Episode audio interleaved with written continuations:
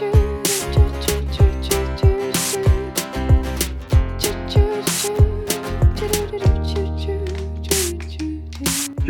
welcome back to When Lambs Are Silent, the podcast. You're back with Aaron and Dale. Yeah, Welcome back to the show. So we're sort of getting through our What If series. We're almost at the end now.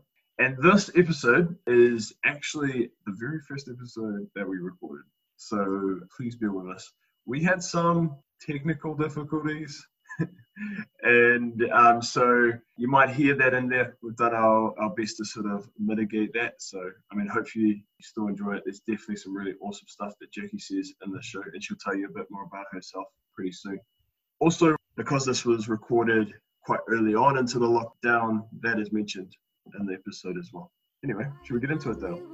Yep, let's go. Cool. Take my time. This ain't everlasting. The closer I get, the further away I feel. Kia ora. Well, welcome to When Lambs Are Silent, the podcast. You're here with Aaron, and today we've got a really special guest. We've got Jackie Paul, who's a landscape architect for and lecturer for Unitec. So, I mean, I've known Jackie for how long? have We known each other, Jackie? About I don't know, over a year, a couple of years now. Hmm. Yeah. I think when I first really became aware of Jackie, was actually when we were at Manaki Rangatahi, our big hui that we had sort of last year. Uh, Manaki Rangatahi is um, collective to end youth homelessness. And I just remember you standing up when we are having question and answer with the ministers and just releasing your fire, saying, hey, like, this is not good enough and this is where we need to go. And I just, man, I got so much respect for that, for your passion and for your desire to see change and um, transformation for our communities. So it's been awesome working with you, but it's really exciting to have you on the show today. Would, would you like to just introduce yourself to our audience a little bit about you know who you are, where you've come from, and I guess what's got you in this space? a tēnā katoa, a hiro ngā tika ki re taunga me ngā. A he kaimahiranga hau Māori a me ngā kai hoa hoa whenua a, ki te whare wānanga o Wairaka. A, engari, i noho ana au ki Papakura, a, ai, uh, Jacqueline talking. So kia ora, um, tēnā koe Anne. Uh, thanks for having me.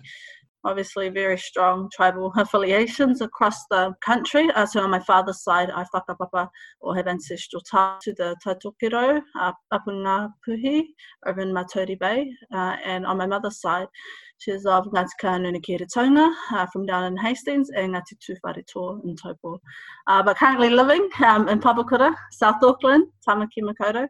So really just here to kind of have a kōrero about where, well, what I'm up to uh, in terms of the work that we do uh, and hopefully just have a conversation around some of the transformation that we're trying to look at. So yeah, as you mentioned, uh, landscape architect and uh, lecturer and researcher over at uh, Unitec, Te Whare o Wairaka, uh, and so, solely based in the Ngā Wai a Te Tūī uh, Māori and Indigenous Research Centre. So, yeah, majority of my work is in the housing and urban development space, uh, with a strong focus on uh, whānau Māori communities, iwi hapu, uh, mea katoa. So, yeah, kia ora, and thanks for having me today.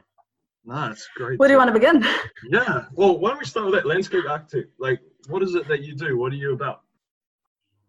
Yeah, I guess so. I grew up kind of always seeing this, you know, poverty around me, uh, specifically within my whānau, and wanted to pursue a career in architecture actually. So that's where I began uh, in architecture school, and then I transitioned and specialised in landscape architecture. Uh, and essentially, a lot of people don't know what landscape architecture is, uh, and it is quite broad, but uh, you know, it can be really founded on the connection between people and the land, essentially, uh, and that relationship through all things. So it's from you know environmental science to understanding our forests, to our rivers, uh, understanding uh, to uh, people, identity, and place. Awesome. And like I've heard you talked about landscape architecture before in terms of like how it can be used to address like housing inequality and um, injustice. Like, yeah, do you want to talk about to that? Like, how does that work? Yeah, I guess from a Te Māori kind of worldview and concept of understanding the relationship between people and place to land and our identity and that kind of holistic notion. Uh, so, what does that mean, and how does that inform what we do uh, in place and design? So, for example, it might be through the natural and uh, environment, how might you convey those concepts and that connection through uh, a manifestation of form? Uh, and so, for example, uh, it might be a structure. It could be structure. It could be marakai uh, about food sovereignty and how that supports the families and communities. Uh, and so it might be about, you know, where you fish, you know, the health and life of that awa or river and how that supports the needs of people. So those kind of correlations, um, that's essentially the foundation of landscape architecture. Oh, cool. Awesome. Yeah, so like I, I guess like this series we're talking about like what if at the moment we're in lockdown, right?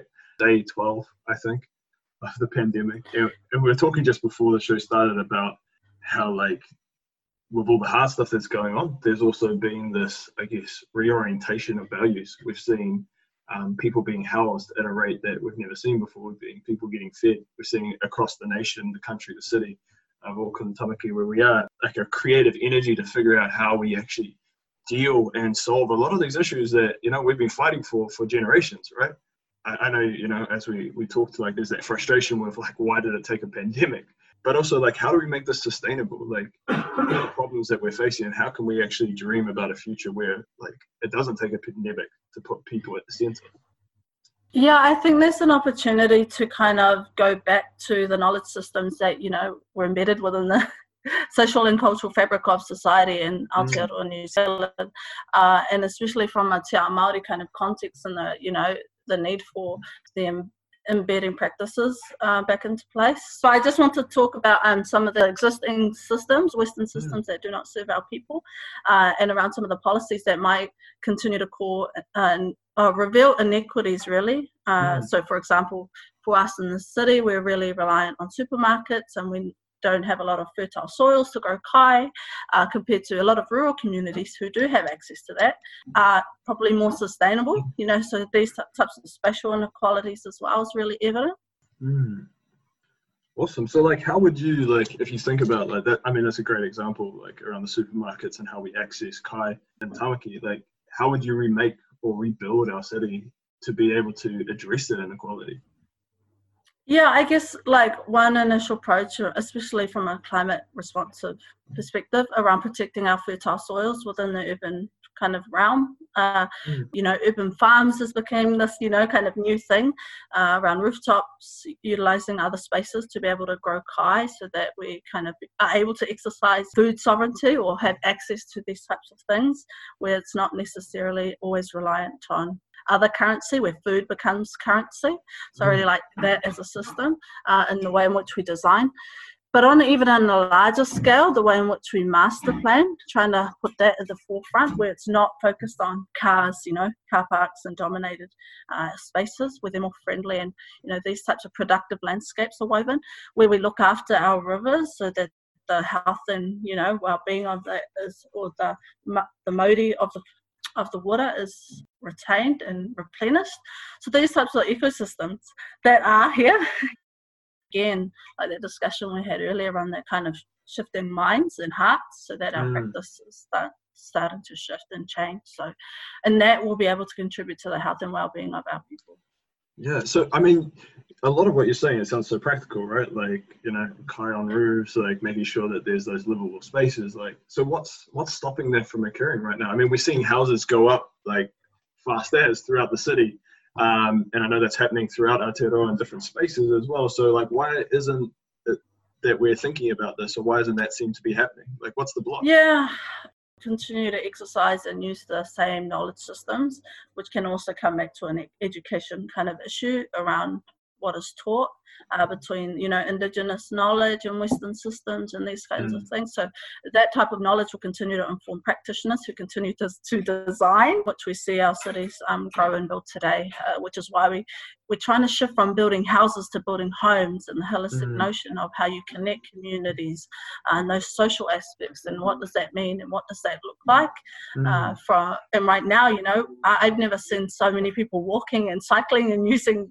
the green spaces they literally have to stay home and only have access to, to, these types of spaces compared to people in apartments who probably don't have that luxury so there's mm. all these kind of um, interesting kind of things at the moment as we continue to uh, emerge and unfold but it's really interesting to observe so if this doesn't work, you know, in, a, in an apartment, you're probably more subject to COVID 19 because the amount of people within density compared to a rural community. So, for us to think about, you know, sustainable communities mean in terms of the times now within a pandemic? What does that mean what does that look like? And how do we continue to protect our people so that they're not more the risk because of the kind of marginalisation and spatial inequities?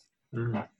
So what do we do there? Because um, you know, you say like it's these old like ways of thinking, and and I think a lot of them you'd probably say a Pākehā set of Western frameworks which have become too dominant, right? Um, like how do we shift that? How do we start to push, I guess, more Indigenous knowledge into these spaces so it actually gets raised up to a level where it's taken seriously, and we actually start to we know when we're doing this planning for our for our cities and for our country, like it gets pushed to the forefront. Like what needs to happen? Yeah, so if I use an example around overcrowding, specifically for because of Māori and Pacifica are subject to more uh, overcrowding kind of conditions. Uh, so they live within homes because of the, all the other complex issues around unaffordability, etc., etc. And you know, we, we design and develop homes that are only for the nuclear family, compared to those who are you know multi and intergenerational living spaces. So you know, three three bedrooms, typical nuclear home, compared to you know five, six, or the opportunity for different types of houses to accommodate their needs, where they're still within close proximity to each other and still be able to support each other and have retain that kind of whānau social aspect. Uh, so that's kind of a complex system just within that self. On a larger scale, we continue to master plan like that, where we don't seek opportunities for example, within Papakainga, you'll ha- live in your own dwellings, you know, in your whānau, uh, and, and have homes that support and accommodate the needs of that whānau. So that type of village style as well is, is still not integrated within the kind of urban fabric, especially here in Tamaki. But there's a lot of opportunities in that, uh, especially in, you know, uh, Māori land for those who do have that. How might we be able to resource and support those whānau who potentially can't afford to live in the cities but are migrating back home to live on their own kind of so there's all, there's all these kind of dynamics in the way in which we grow and develop and design communities but something really needs to shift in terms of this typical style of subdivisions and Mm. how we might be able to um, create more equitable spaces because it could literally be um, you know, again, around exercising those rights, basic human rights to having um, safe and secure, affordable homes. So, Mm. again, one end of the spectrum to the other, um, there's a lot of uh, inequities being revealed uh, during this Mm. time. Yeah. Do you want to talk about that? Like, housing is a basic human right. I mean, if you look at the way housing seems to be operating in Aotearoa, it's a common commodity, right? It's a way for, you know, me to get on the property ladder, build wealth for my whānau, that sort of thing. What does that mean as opposed to housing as a basic human right? Yeah, I guess it's always this kind of thing around it being looking good on paper, but nothing being delivered. Uh, and that's what we're seeing. And, and whether people take that seriously, it, it really depends. And I don't think, you know, in Aotearoa New Zealand, as we continue to see the rise of uh, inequities around, you know, youth homelessness, for example, and children struggling in poverty, uh, you know, are they, do they actually have um, access to safe and affordable homes right now? No. Um, and that's not the reality. And that's why we continue to do the work that we do uh, and advocate for change because no child should grow up in Aotearoa New Zealand, a first world country, in these types of conditions. Uh, and how can we continue to expect young people to thrive um, when they don't have kai on their table, where they're hungry at school? Uh, and so it's all these types of things that we think about in, in that much larger, complex ecosystem. Mm, yeah. Um, you talk about like I guess some of the challenges around okay why it's so hard to, to get housing in Aotearoa and in an article you did for the newsroom I can't remember what it was titled but you talked about like it being affordability crisis the affordability crisis results from a property led wealth model designed to push prices up. Do you think you can speak to that a little bit? And some of the examples you give for things we can do to address this is like a capital gains tax boosting building capacity supporting Māori and led initiatives around housing. Like, yeah, can you speak to a bit of that kaupapa and how that um, how that works and how that could maybe help us to shift the housing crisis, which we seem to just continue to spiral into? I guess I'll speak specifically perhaps to that kind of kaupapa or that piece of work from a very Māori centric kind of perspective. Uh, Yeah, and I yeah. have a lot of issues around this kind of notion of affordability uh, and what that means. And I understand that it is still currently going through, you know, definition of what it means within New Zealand and what does that look like. Because that can mean so many different things, and we know how complex the system works. Yeah. Uh, but what does this mean for Māori? Uh, I have a real issue around how some of these measurement uh, and what that means. Uh, so, for example, uh, just to simplify, uh, perhaps for our household income within Auckland is about hundred thousand dollars, uh, and that's what measured as affordable Mm. uh, within this place in terms of understanding. So because that measure is so high compared to uh, Maori household income is probably half of that, we're going to continue to be marginalised within that kind of spectrum. So you know, eight times over our income debt within this space. So it's just not practical for some of these um, families, and especially not for Maori. Uh, so we will see home ownership decline and homelessness rates increase because it's just too expensive and too affordable.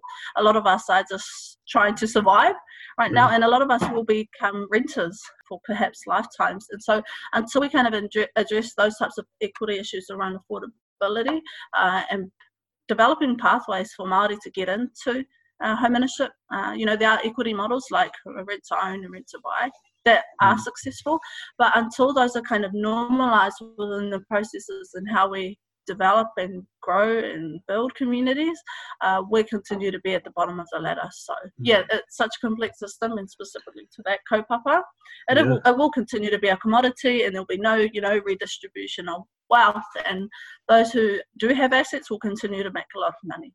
Yeah. Is there like what i mean if we were to like begin shifting that and i know this is going to take a lot of mahi and it's you know it's been going on for a while like what would be the one thing that we could do to start shifting even as a community our view of you know housing as a commodity to a, to a right Yeah, I guess there's perhaps first model that would work is around the equi- shared equity models, uh, and that's a really great model. It's too low. We need at least living wages across across the board, and I'm sure it'll continue to raise. But it's just all these, you know, complex layers. If you've just got, you know, just trying to get by, you know, you cannot be spending um, over 50% of your income on rent. It's just not affordable. So that Mhm. within itself, between that 30 perhaps 25 uh, percent only if there's a cap on that that would be great but that's that kind of aspirations uh, where you Mm. would be able to start controlling that so a lot of work across the board um, but it's these types of things that perhaps could have an input Mm. What do you think about the capital gains tax? There's a lot of like debate and discussion. People saying that it's you know the silver bullet that's going to save the housing crisis. To others saying it's the worst thing we could do. What's your view on that? yeah i guess um, i personally was disappointed you know that it didn't go through and that there you know for us to be one of the only countries in the world without capital gains tax and that it is still a commodity within this country is just i find it really ridiculous Mm. why should people be able to profit you know and there's no return into the communities as well potentially with, that tax and some of that. So you know they continue to build wealth and the intergenerational wealth for them and their families there's lack of redistribution of that and we'll continue to be marginalized as a people. Uh, it's ridiculous as well that many people have more than two homes. That's probably enough for me. That the fact that you're able to own a lot and just sit on their wealth is just crazy. While we continue to have children and young people living in vans and on the streets. So Mm. again, an inequitable society uh, at the forefront. Yeah, it sort of reminds me of, um, and we were talking about this before as well. Martin Luther King spoke about the need for a transformation of values in in, the, in society, and he was speaking to that in his day. And I think there's something for us here today. We talked about how at the moment we're seeing like a, a new priority put on human life, where we're seeing people housed at a rate we've never seen before. We're seeing people fed in a way that you know we've never seen before. You know, there's this creative imagination that actually, oh, the most important thing is that people are safe right now, right? Yet, you know, we talked about why did it take a pandemic to get to this point when we've had a pandemic of poverty for generations and we haven't had the same energy and the same creative imagination. And so, what's it going to take for Aotearoa to get that creative imagination and to get that transformation of values to say, actually, it is whānau that's more important than, you know, anything else, you know, to get the mahi done? Yeah, I think at a high level, I've always kind of envisioned this human rights based and Te Tiriti based approach to addressing housing uh, within Aotearoa, specifically at a high level. Uh, on the other end, you know, I would love to see hapu rangatiratanga continue to be exercised, so tribal sovereignty, you know, self-determination uh, and mana motuhake. Because, you know, we're seeing the successes of those who are able to protect their communities by, uh, you know, the blockades there uh, Mm. and reducing the spread. They have the methods, they just need the resources and support to continue to work together uh, collectively to respond, for example, to the pandemic and protect their own people. So, you know, there's these grassroots levels and, and, and approaches that can be undertaken and supported, but there's also these high level approaches that need to be shifted. But again, it is around those values. But sometimes even that can be problematic because it's becoming so normalized that everyone has their flash Māori values on their websites and in their business plans, but it don't actually exercise them, you know, and practice them, uh, which is always problematic sometimes by uh, several institutions. So until we continue to, you know, develop a movement and mobilize our people, that's where the real shift is. Again, we're talking about people, you know, that's Mm. where the, the changes uh, when we need to see it. Uh, and it might be something simple as kindness and understanding us as Mm. human. That's, you know, Mm. planting those seeds. But until we build that movement and continue to educate people on the importance and understand the realities of the society we continue to live in, it's not going to be change anytime soon, but there's always those long, long-term goals we need to think about uh, as a Mm. nation. Yeah, kia ora. And, and about that, like mobilizing people and creating that movement. I've been reflecting on this recently, is um, like even thinking about the climate marches where we had a lot of rangatahi sort of standing up and saying like, this is the change we need to see. Yet also reflecting that there's a group of rangatahi and, and Māori in our society who actually are just so, like they're just trying to survive, right? You know, a lot of the rangatahi that I work with and, and, and serve daily, they, they just want to know where they're going to sleep tonight and how they're going to eat. And they're just disenfranchised with the system because the system's always hurt them. You know, like why would they care about politics? Why should they care about what someone's doing in Wellington? Um, what would you say to to rangatahi that are that are burnt out? You know, they're, they've seen the system only work against them and they don't want to be involved. Yeah, I don't know if I have the right words, but something that has always stuck with me was I met a young person a few years ago who had experienced homeless, uh, and she had said to me that she would rather be homeless than reach out to the system. Um, you know, and that's kind of it was really eye opening and really scary, you know, scary for me to just listen because when, that's a that's next level degree of you know people would rather live literally live on the street than seek help from the system that is supposed Mhm. to seek and serve our people here Yeah. uh, in Aotearoa and they're not and so that just that in itself is really problematic and, and demonstrates you know all these flaws we already know of the system and how we need to dismantle that Yeah. and and change that uh, bit by bit. So understanding that really puts it into context for me to understand you know my responsibility and my privilege and how i use that in terms of the access and spaces that i have for these young people to be able to be heard and that they're valued.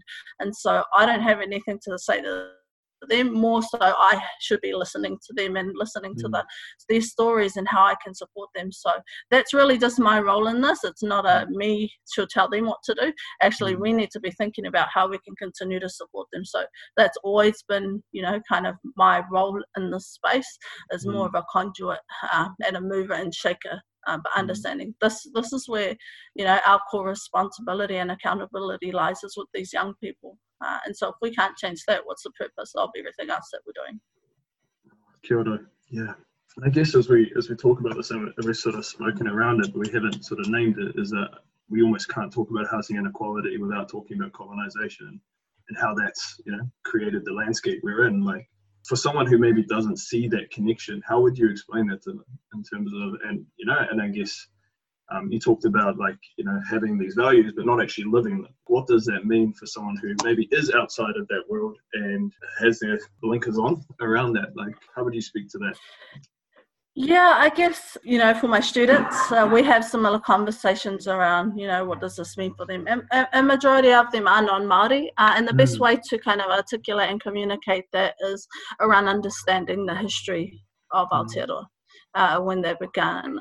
And, you know, the impact of, you know, colonial settlers once they came onto this land and the inequities from around our land loss uh, and those types of things and the correlation between you know how much land we did have from the beginning and ri- right through to today. So we have 5% land, Māori land left in Aotearoa, New Zealand, and there is a strong correlation between uh, the loss of our people, uh, the land wars through the 1860s, and, and the oppression for our people continue to face, being pushed off their land, that impact literally put in place to ensure that our people were removed from their lands and that disconnection So we address that and understand our history, which is embedded within our society, that is when we'll start understanding the impacts of colonization. That's why you understand how young people may not know who they are or where mm. they come from or or what, who's you know what their whakapapa is or their mm. ancestors are because of this long history of disconnection and line loss to the places that they live in uh, until we understand that and see that you know from a young person perhaps mm. who's on the street and doesn't know where they're from this is the impact that we continue to face today with generations of intergenerational trauma. There's just going to be a long time until they are able to recover and heal. And it's going to take a nation to do so. Mm. So that's the simplest way that I can explain. yeah.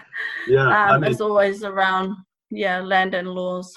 Yeah. And so I'm hearing like really for, if, you know, for Pākehā, especially if you're listening and you don't um, you haven't done that journey and learned about colonization, um, there's time to do some work, right? Like if we're going to address these issues, we need to understand why they're there in the first place, right?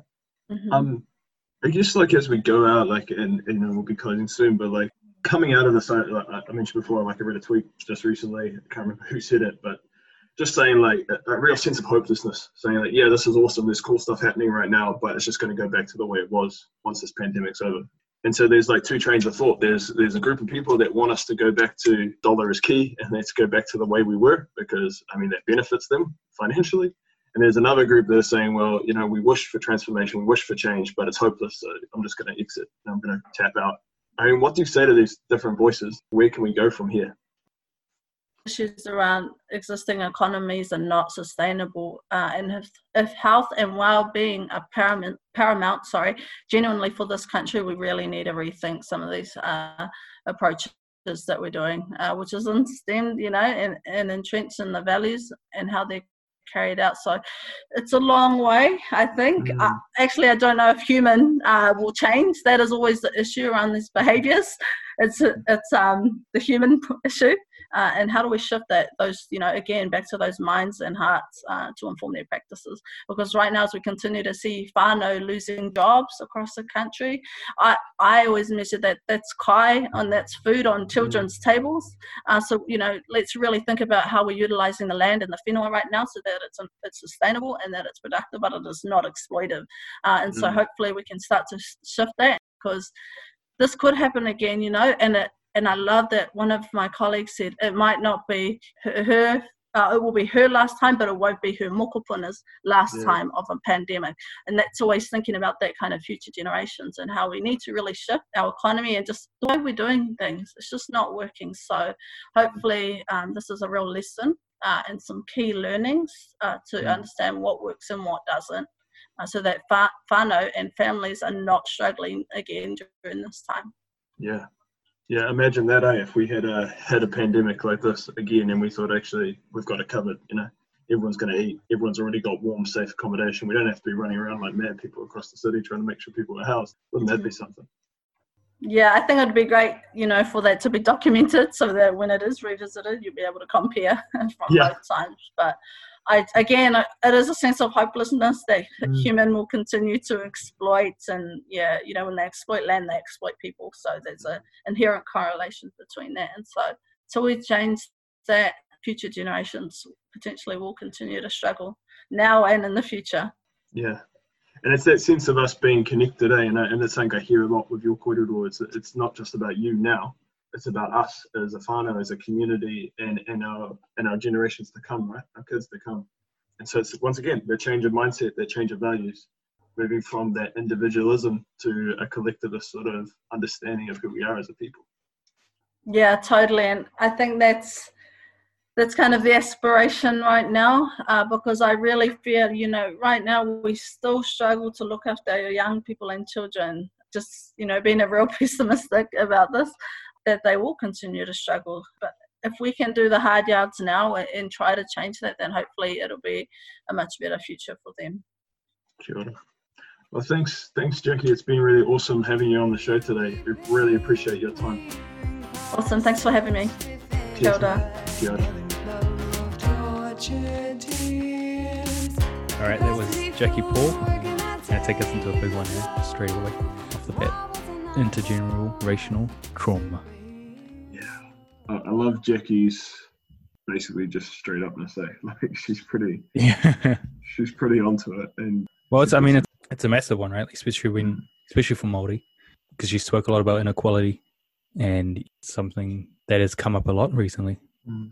So, wh- what are your thoughts on that, particularly when it comes to housing as a basic human right? And we see quite a, and she mentioned Maori having very low home ownership, you know, so ownership of land. I mean, I think there's a reason why Maori are overrepresented in so many negative statistics, right? And we talked a little bit there about like the history of colonization, and for us to understand that, we need to understand our past and what has occurred in our past, which has led to today. I think sometimes in like a real Pākehā sort of lens, we tend to just focus on today and we try to look to the future, but we ignore where we came from. Yet everything that has happened, you know, in history sort of like follows on. You know, what happened yesterday affects me today. Mm. Um, what I do today is going to affect me tomorrow. And I think we've seen that, you know, if we look at the poverty in this nation, if we look at, once again, that housing issue where uh, so many sort of Māori are not living in safe or affordable housing and overrepresented in that. I mean, there's there's something there, right? Like there's Mm. something that has occurred, which is has led us to this space, which has led us to the space where there's so much inequity between people of different races in Aotearoa, New Zealand. Yeah, it's quite a shame that you know a lot of a lot of people are very cut off to sort of what's happened in the past. You know, like you said, how they, they don't feel like it should affect the future, and that it, or that it doesn't impact the future.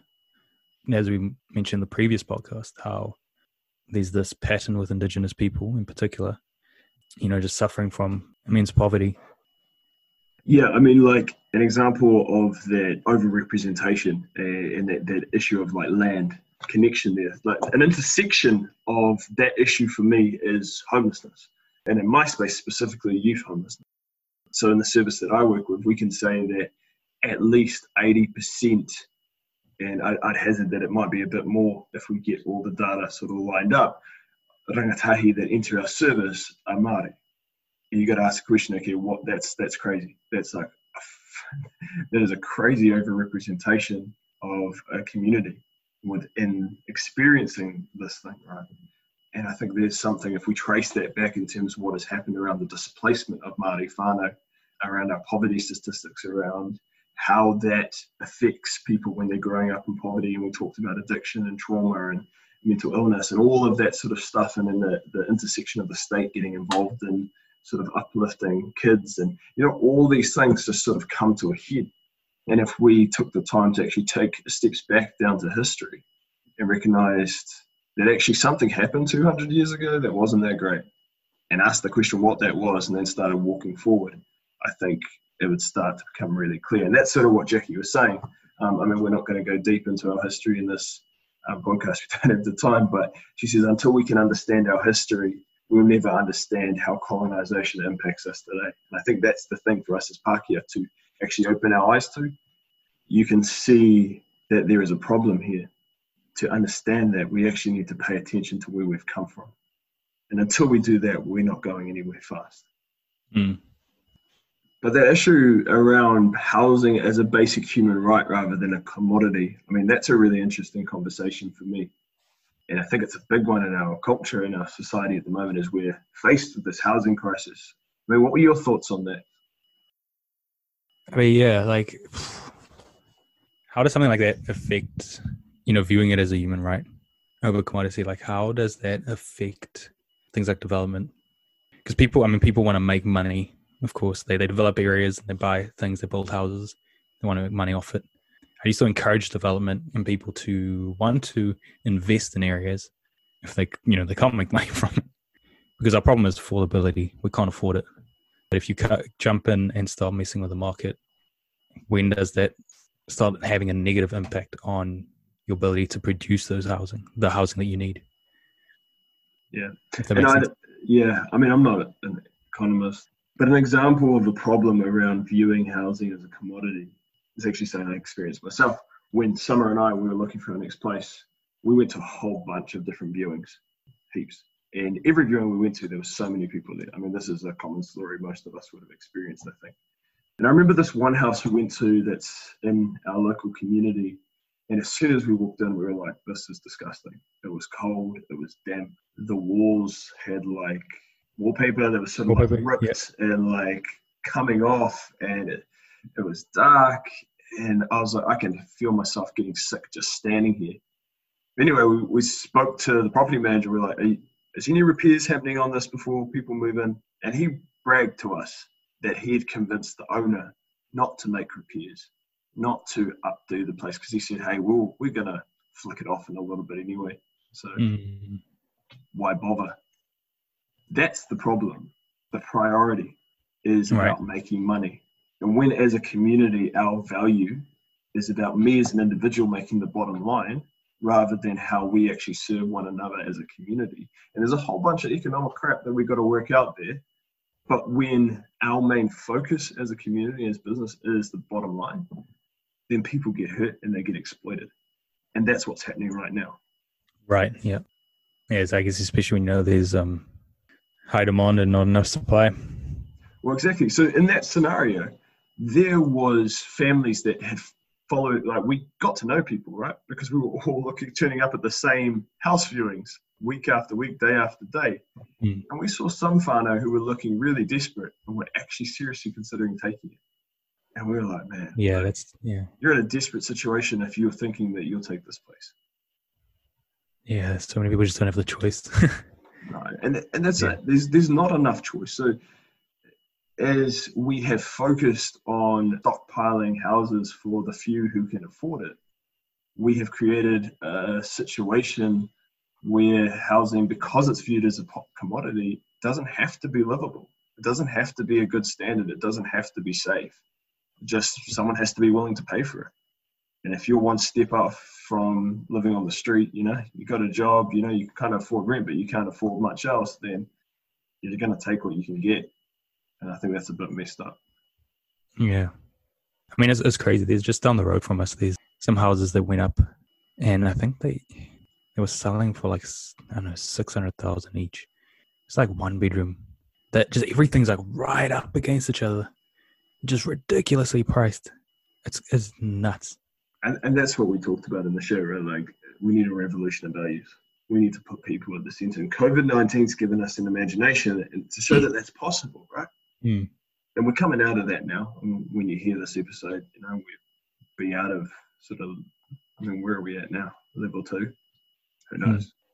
But as we come out of it, what I'm worried about is already we're starting to lose that, I guess, that value on each other the Yeah, value on people, that value on actually, we've got to make sure everyone's safe, everyone's fed, everyone's looked after. And now it's back to politics and it's back to the election and it's back to, well, actually, my team better win because I've got to look after my own interests. Hmm. We're not going to get through the upcoming crisis if we only focus on ourselves. We'll only get through if we look after each other. yeah, I think that's the reality. And in this climate, it's really easy for us to think, no, my business, myself, my family. Well, if that's the focus and others fall, then we all sort of get sunk down into that, you know. I think as a people, we will be judged. We are judged by the way we treat the most vulnerable in our society. We can't walk around thinking that we're this nice, kind people, you know, that we sort of got this great rhetoric about, you know, being focused on kindness if we can't look after the most vulnerable in our society, you know. Hmm. Well, one of the things that Jackie Jackie said was that we're all connected. What do you think it will take for us to to come through this together? One of the things Jackie mentioned a lot, and I, I don't know if you picked up on it, but there's a lot of we talk in there about us, about our, you know, what we're doing now and how that's going to impact on our future, about planning not just for myself, but for those who come after us, for our future generations. And in her kōrero, you, you really pick up the sense of a collective response, a collective need, a, a collective imagination. that we need to, as a people, see ourselves as one people, and that actually we're far more connected and entwined than we realize. And I think that's what it's going to take for change to happen. That we, the people, need to actually come together and start vocalizing the change that we want to see in our communities, in our whānau, in our nation. Until that happens, there will not be the change we need. I, I don't believe that we should, that all the blame lies on government or council or people in authority have responsibility, yes.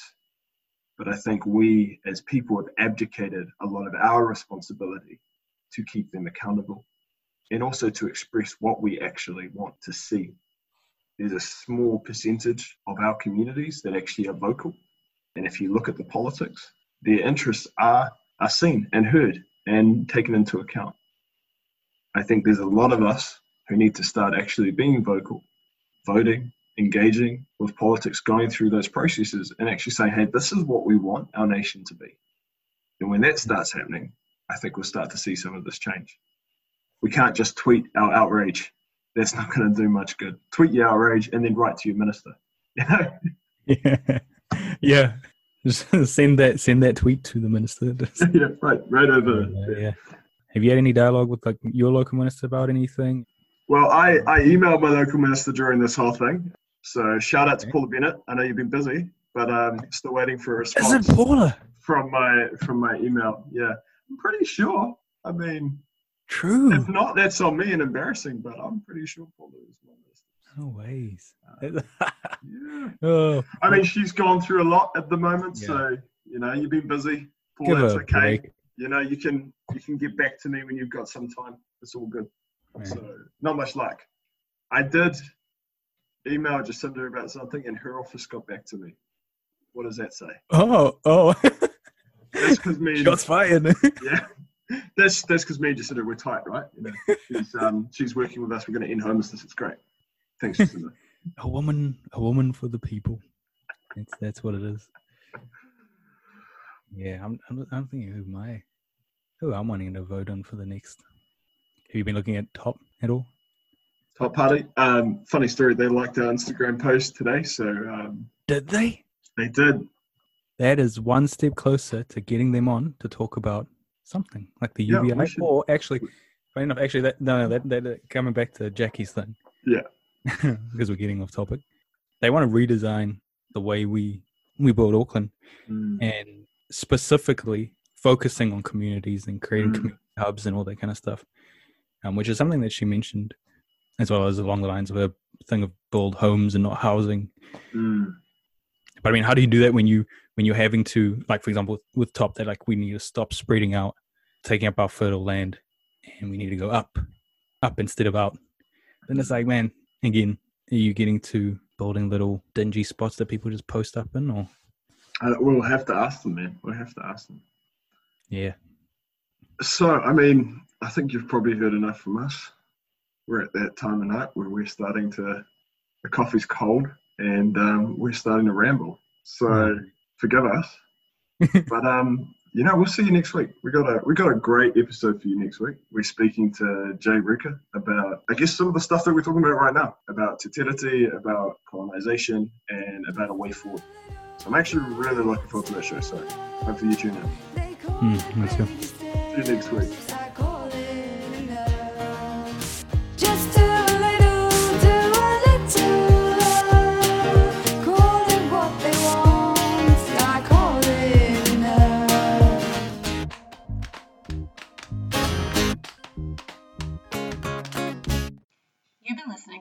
Lambs Silent, the podcast.